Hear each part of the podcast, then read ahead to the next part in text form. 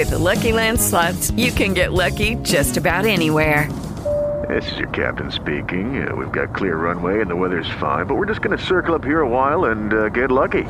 No, no, nothing like that. It's just these cash prizes add up quick. So I suggest you sit back, keep your tray table upright, and start getting lucky. Play for free at LuckyLandSlots.com. Are you feeling lucky? No purchase necessary. Void where prohibited by law. 18 plus terms and conditions apply. See website for details. The following is a presentation of the Mat Talk Podcast Network.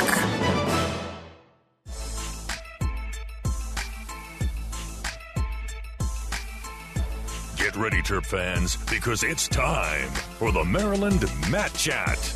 Join us as we talk Terp wrestling with head coach Kerry McCoy and staff. Now, on to the show with your host, three time National Wrestling Writer and Broadcaster of the Year, Jason Bryant.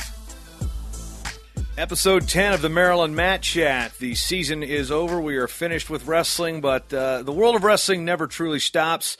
Today on episode 10, we'll be talking with Kerry McCoy, head coach of the University of Maryland Wrestling Program. We'll get a little bit of a recap of the NCAA championships and what this offseason will bring for Terp Wrestling. Obviously, there's incoming recruits, there's guys we're preparing for University Nationals and whatnot. And first off, Coach McCoy, uh, three wrestlers competed at the NCAA championships. We talked while we were in St. Louis. Uh, you know, Lou Mascola won two matches. Spencer Myers was in the blood round. Jeff Alexander runs into two seeded wrestlers in his two matches. Uh, you know, obviously the, the performances weren't what you were hoping for, but you know, how would you rate the three Terps as they wrestled in St. Louis? Uh, well, that's you know that's a tough question because obviously, um, you know, we we had expectations and and you know we believed we had the potential for all three of those guys to get on the All American podium. So that's what what our expectations were and what we are looking to do is is to get All Americans and and have those guys you know do well at the tournament. Um, with that being said, you know I think our guys wrestled the best that they had wrestled all year you know, um, which is really what you want the guys to do. You want them to peak at the end of the year, and you know they wrestled better. I mean, the matches that we had. When you look at Jeffrey Alexander, he lost two matches to you know a guy who made it to the round of 12 and the guy that took third in the country. You know, he lost to to the kid from Edinboro Shop two to one. You know, if you look at what Shop did the rest of the tournament, you know, it was major decisions and pins all the way through. You know, so um, you know, Jeffrey had the closest match, and then you know, we talked, we had a little associated deal and said it's unfortunate because you don't get any, you don't get any points for almost, you know, beating guy or losing close. So, but you know, he was in there, he was in there, and he competed, you know, very well. And um, you know, it was a, a four-four match with Devoy, you know, about a minute left, and it was a scramble situation. And you go back and you watch the video, it's one of those deals where he he zigged instead of zagged, and you know, if he if he turns left in that scramble situation, you know, we probably win the scramble and, you know, probably win the match. And he, you know, he turned right and, you know, it was just one of those things that it, it, it kind of stinks because he wrestled well and, you know, got offense off and scored points and, you know, got off the bottom and all the things that, that we, uh, you know, we've been working on throughout the, throughout the year. So, I mean, same thing with, with Lou, you know, he goes out there and he, he beats the guy that he lost to early in the season you know, and then he comes back and beats the number five seed, a guy that was second at Midlands, and you know, Lou was was sixth at Midlands in the same weight class. So you know, goes out there and, and has a tough match, and he loses to the kid from Lehigh who wrestled during the season. And you know, during the season, it was a uh, it was a bigger gap, so he closed the gap on the kid who was a returning All American that ended up becoming an All American again. And then we lost to kid from Oregon State that lost in around the 12. You know, so one of those things where he wrestled well, but you know, like I said, our guys wrestled well, but the level of competition was a little bit, you know, the guys wrestled a little bit better than us at that time. So, you know, and then you look at Spencer, he goes out there first round, knocks off the number three seed, you know, guy that's beaten him twice before. And, um, you know, that's a huge, it's a huge accomplishment, you know, and, um, I know a lot of the fans were excited, especially the Ohio State fans. And, and that was a big win. Then he comes back the next round and, knocks off a 14 seed, the guy that's leading the country in pins, you know, and uh, we had a match with him.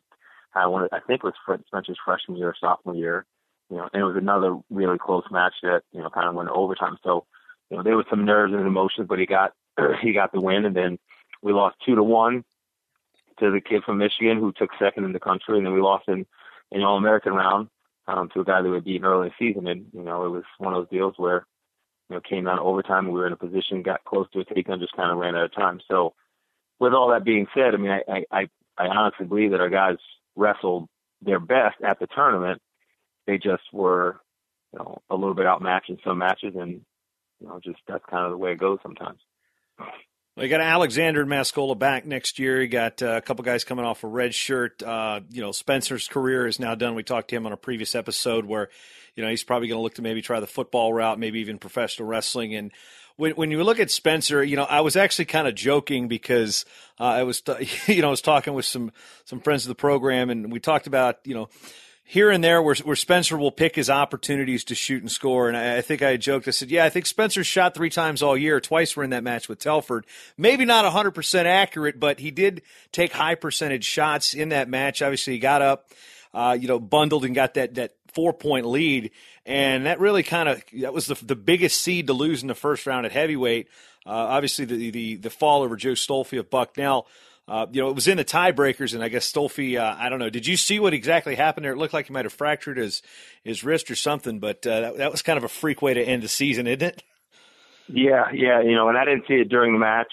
You know, it was actually after he uh he got reversed, and then he turned around and reversed again. I looked at, you know, I looked at the table just to make sure that, you know, there wasn't anything going on funky at the table, and then I looked back and kid was on his back, and so I, I ended up going back later and watched the video and in the transition, it seemed like the guy rolled over his wrist, and um, you know, and he just, I mean, he was in a good amount of pain, so he just kind of rolled over at that point, and you know, we got the fall, which it was kind of a funky deal, and like I said, it's a tough way to to end the season, but you know, it was one of those things where I felt like we were rolling, and it was a, it was a good momentum for us, and I, you know, not wrestling with uh, you know reckless abandon, you know, being more conservative, I guess. Um, you know, I think if we would have wrestled the quarterfinals that night instead of the next morning, you know, we might have been able to capitalize on that momentum a little bit. So, but it, you know, again, the the other thing too with Spencer, especially, you know, and we all know he he's capable and, and what his potential was, but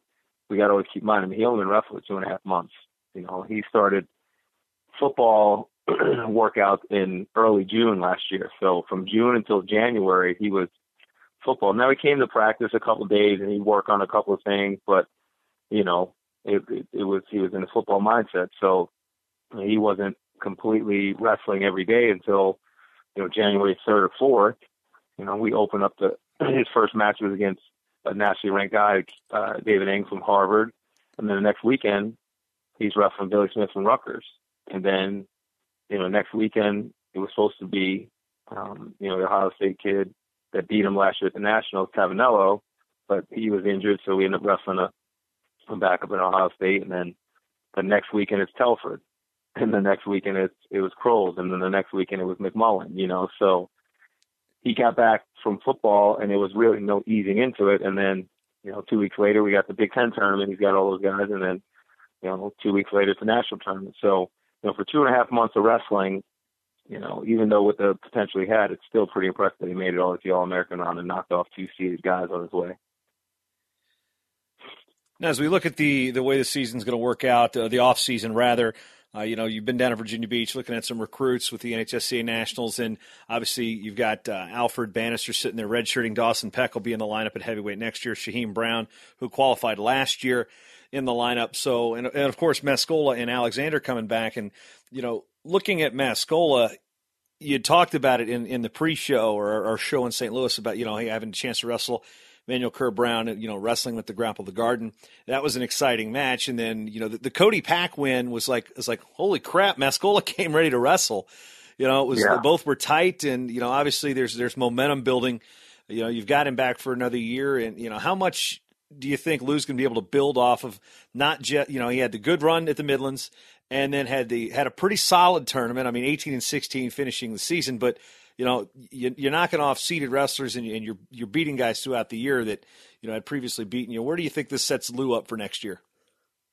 It puts him in a great position. You know, Lou, Lou as as many wrestlers and athletes, you know, the mental the mental aspect is so important. And if if Lou has confidence in himself and, and is able to to continue that that string of of confidence, then you know he's unstoppable. And and that's what the big thing now is. He he knows that he can, you know, he can compete with the best guys.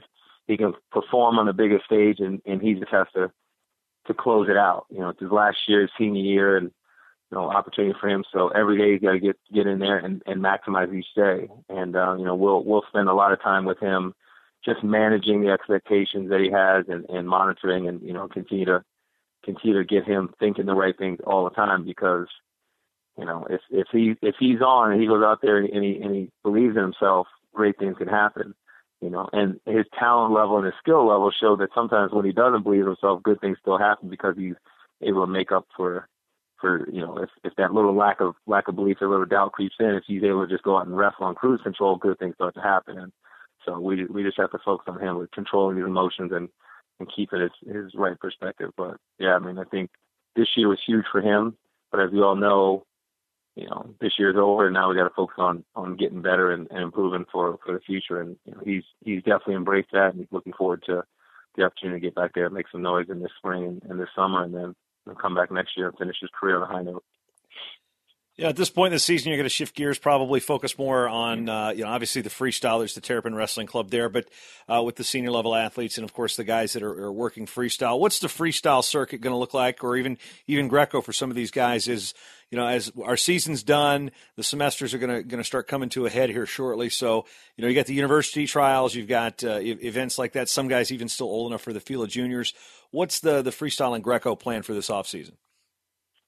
So we're, you know, um, we've got a couple days left in our in our practice schedule. So you know, we'll have a, a few more days of structured workouts, and then we get into our, you know, voluntary workouts and regional training center workouts. So um, the plan is, you know, we we got together as a staff. We spent a couple hours to just really iron out what our goals are, what our expectations, where we're going to be focused on, and then we got together as a team right after and share with that and get those guys to to write down their goals for next year and and um, you know we're gonna, we're gonna pick some some leaders for the spring and summer. We typically vote for captains in the fall, but we want to have some spring and summer leaders that are going to help guide the program. And we're working out, you know, similar similar schedule. The intensity level may go down a little bit, but you know our guys are are in the mats, rolling around, they're lifting, they're running, doing all the things, and you know we'll get through the middle of of uh, of Jan- of June, take a little break, and then we'll come back, do another cycle, take a little break.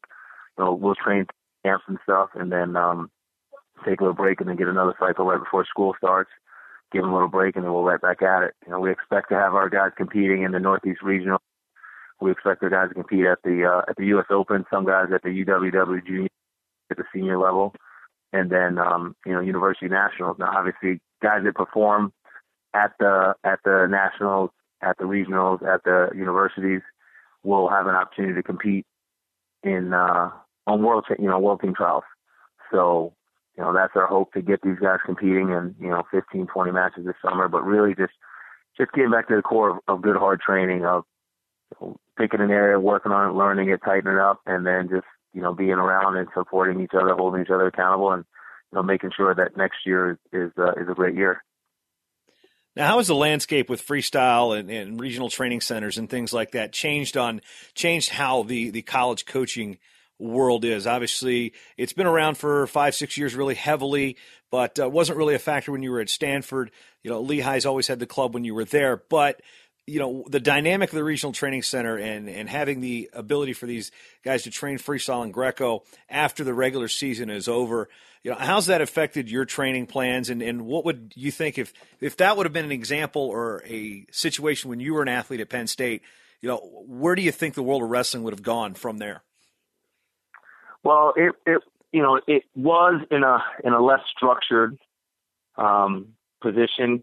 Know, I was very fortunate. I had some great workout partners in the room. You know, my freshman year, I had Troy Sunderland, Dave Hart, Matt White were the seniors and the captains. But then just all the guys top to bottom, John and Russ Hughes, Kerry Colott, Sanshiro Abe, my roommates, Frank Marici, Matt Hardy. I mean, this, we just had a high level of excellence. So Coach Oishi, who was, uh, you know, an assistant coach, a long time assistant coach in the program, he had the structure set up for us to train and, and, and we, you know, we train year round. And then, you know, I had guys like Greg Halliday was a national runner up that would come in and train with me, you know, through the, through the season, after the season. I was able to you know, make a couple of, of international teams when I was a freshman. So I got out to Colorado Springs, got to train and, had guys like Dominic Black and Joel Sharratt. Those guys would come and train with me, and then you know I would go train with Bruce Baumgartner and, and, and Kurt Angle and all those guys. So I I had that kind of structure that was built in because of the structure we had at school and then the people and then the success that I was able to have throughout my career. So like I said, it wasn't as structured or organized as far as, you know, having 10 guys right in, in state college with me to train, but I had resources to be able to go and go to see those guys and those guys coming in. So, you know, it was pretty good. Now the, the benefit of now is like I said, you'll have six guys in the room on a regular basis, in town on a regular basis, so you don't necessarily have to travel as much. But I think that really helped me because the idea of being able to sacrifice or having to sacrifice, you know, in drive two hours here or there, sleep on people's couches and doing that stuff really helped me appreciate what I was doing and really, you know, wanted more. I mean, I was out of my comfort zone a lot more. So I think that that opportunity now with some of the regional training centers, they have such a great deal, but also those guys are still going out to Colorado Springs. They're still going out to different places to train. And it's the best, the best opportunity is to have a good solid home base but still always going out to uh, to get around different people, get around different fields. So, so I think you know the hybrid system of being in one place and calling it home, but going exploring other places is really what what makes uh, a lot of successful wrestlers really thrive. And and so I think that's what we try to employ with our guys is you know the exposure where we'll have different guys that come in through regional training center and work out, but our guys are going to get out, you know, go to the Olympic Training Center any any opportunity they get during the year and and you know have elite level guys coming and train whether they want to work with me or Rob Eiter or you know as far as coaches wise or wrestle with our guys. So we've got a lot of different options that really um, really make it a cool place to be. Now with Sharratt right down the road at Navy, have you uh, you talked to talked to him at all about mixing up and getting some workouts in, or are those are those days behind you? those days are way behind me. I'm still trying to keep Christian Bowley off my back. He wants to wrestle me every day, try to get me back for when he was uh, 197 pounds, and I said, nope, you're too big for me now. So I'm gonna I'm gonna get those those matches and keep them in a safe. You don't you don't get a shot at me anymore. But no, it's it's fun. I still wrestle with the guys, and you know it's it's always good to uh to remember the glory days. Which you know when it comes to Sharratt, there weren't too many glory days. He he kicked my butt pretty good when I was an athlete. So you know I could I could say now that I was a little bit bigger than him, maybe it would go different. But you know I don't want to test those waters. I actually gave uh, Bowley a little heart palpitations uh, walking down through the tunnel at uh, the NCAs, and I went roly poly, and he just he froze. He didn't know it. He's like, oh no, oh. Then he realized yeah, it was he, just me. So yeah, yeah, he's uh, yeah. Those, those are some good times, and he, I'm sure he appreciated that. now, as as we look forward to to again the off season, there's there's events coming up. Obviously, each year there's the golf tournament. What are some some off season uh, alumni events and, and socials that uh, we're looking at from the Terrapin side of the wrestling world? Well, we have a golf outing. Um, Coach Catullo is working on the save the dates for that. We have our spring awards banquet coming up in two weeks, uh, April April 19th, uh, just to you know, finish off the season, give our awards and all those things. Um, there'll be a couple of different things through the department. Um, you know, socially, we're we're going to really make a uh, continue our push, but really make a, a big push with uh, connecting with our alums. And you know, there were a lot of a high turnout with our alums getting connected to the program, and you know, we want to make sure we continue to do that and, and our supporters. We've got some some goals, you know, that we want to do to make improvements to our program and build our regional training center and, and improve our facilities and you know keep our alums tied to the program and, and bring them back. So we want to put a lot of energy into that in the spring and summer and make sure that that happens. You know, another big thing is we've got to make sure our parents, you know, are still making sure that they're able to stay active. The last few years, we had a very good parents group, and they were able to, you know, support the kids and you know do socials after match and at open terms and, and things like that. So we want to make sure we have a good plan for, you know, that to continue and keep them connected as well. So it, it's really a big, comprehensive program to uh, a comprehensive plan to keep our program moving in the right direction and making sure that you know we uh, we take advantage of the opportunities that we have. Still a long ways away from next year's home schedule, but obviously the Big Ten sets the schedule the way it will be. Uh, any any non-conference duels that you guys are looking to line up and bring into College Park? Obviously, there's some regional rivalries and things like that, but anything that you know for sure that a team that's uh, going to be on the schedule that hasn't been on the schedule in a while? Um, no. You know, again, we're we're we really can't make anything concrete until we get the Big Ten schedule, just because we are fortunate that we have two facilities, but you know, some of the other schools may not. So if we're going there, if they're coming here, we got to know for sure what the date is. And, you know, if they lock a date in for us and then we have to change it, you know, it may have ripple effects too. So, our focus, you know, Navy's a big match for us, and you know we're gonna always try and keep them on our schedule. George Mason's a local rivalry. American, we end up. This is the first time we haven't wrestled American in a long time, so hopefully we might be able to get them back on the schedule. Um, Pittsburgh, we've had a, a good good series them for the last couple of years. West Virginia, you know, we haven't wrestled them in two or three years. It'd be nice to get them back on. Looking at the ACC schools, Virginia, Virginia Tech, North Carolina, North Carolina State. I mean, those are the programs that, you know, it was always fun to compete with them. So trying to look at that. So we haven't set for for for sure. Okay, we want to wrestle these teams, but as those come in, you know, we've we've got some. Uh, I got a, a date penciled in with Drexel. You know, Jimmy Sheptock's helping out coach up there, so we were supposed to wrestle them at the uh, at the Grapplers Garden this year, and it didn't work out. So that might be one that we can uh, can iron out. Coach Ayres up at Princeton's talked about wrestling, so you know, we try to mix a good variety with the Big Ten schedule, and um, you know, with you know, we know we got those nine nine dual sets, so we want to make sure we get some different teams and different looks to some place that we may not be able to see. And so we'll we'll work in progress. In the next two or three weeks, I think we'll have a little more, a little more. Well, we definitely have a little more clarity on on what our schedule is going to look like. Yeah, certainly had a pretty good home schedule this year with the certain teams. But uh, if you look at the way that's going to work, uh, if it's a complete mirror of what it was, uh, you, you, guys could be in for a pretty challenging road schedule next year as well. Well, the way the rotation works right now in the Big Ten, it's home away off, or home off away. So next year, the, the we wouldn't we wouldn't wrestle Penn State, Iowa, Ohio State, or, or Minnesota next year. Um, we'll go to Michigan, Michigan State, Indiana, Purdue and Wisconsin, Northwestern, Illinois, and and uh, Nebraska will come to us, and then we'll go to Rutgers. So that's what the rotation was set up. Um, you know, we'll have our meeting to see if anything's going to change for that. But you know, still the opportunity to have Northwestern coming in. They've got a lot of kids coming off a red shirt, and you know they've got some nationally ranked guys, and um, you know Isaiah Martinez in Illinois. So they're coming in, you know, undefeated freshman national champion, and a bunch of All Americans returning with Illinois and Nebraska. You know, they they've always had a, a quality program, so being that in, and you know, I think it'll be as much as their team coming in. You know, Jordan Burroughs as an assistant coach, so you can build a lot of buzz for him coming in, being in town. So I think that those are going to be some some pretty cool things that we're going to be able to work on and promote. Well, so much for my line of questioning there. You just blew it all or whatever. So, uh, yeah. So, uh, yeah. So this is why I asked the softball, and it may not have been a softball, but it turned into one. And uh, so with that, uh, again, keep an eye on MarylandMatChat.com. We'll be able to post some information from Coach McCoy about those things, about the golf tournament to save the dates. I know I've been getting the letters for years, so uh, you know, one of these days when I'm back out east, I'll I'll have to show up and, and just put a whole lot of ball marks into those. It's not going to be the greens. It's going to be reminiscent of, of Spalding from Caddyshack, just hacking everything. So uh, yeah, yeah, yeah. Well, well, I'm not a good will golfer. take care of you. He'll make sure you uh you get you get what you need out of that. Yeah, because he's a terrible golfer. He's bad. you know, I'm I'm just assuming. Uh, I've never actually seen him golf, but I know uh, his mustache that he shaved off at nationals gave me an indication that he's a pretty pretty bad golfer, and that's a reach. I just wanted to get his mustache into this discussion as we close. Of course, you got to have that mustache. Either the mustache and the red pants; those are the most talked about things in the national tournament for Mike Petulo. Yeah, I've got nothing else to add for that, Kerry. I got I got nothing. there you go.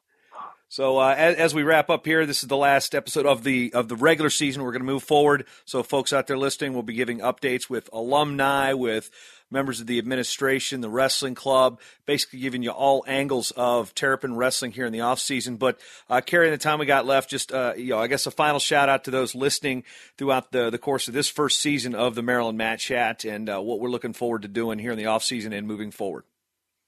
Yeah, I think it's been awesome. You know, I've heard a lot of a lot of positive feedback. Hopefully, the the people and the fans are, have liked getting this different perspective on the way things going.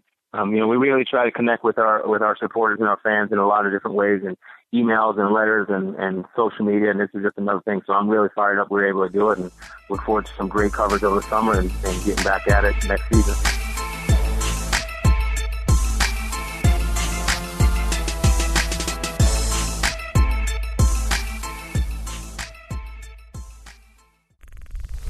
Show is part of the Mat Talk Podcast Network. For more wrestling podcasts, head over to MatTalkOnline.com. With Lucky Land slots, you can get lucky just about anywhere. Dearly beloved, we are gathered here today to. Has anyone seen the bride and groom? Sorry, sorry, we're here. We were getting lucky in the limo and we lost track of time. No, Lucky Land Casino, with cash prizes that add up quicker than a guest registry. In that case, I pronounce you lucky.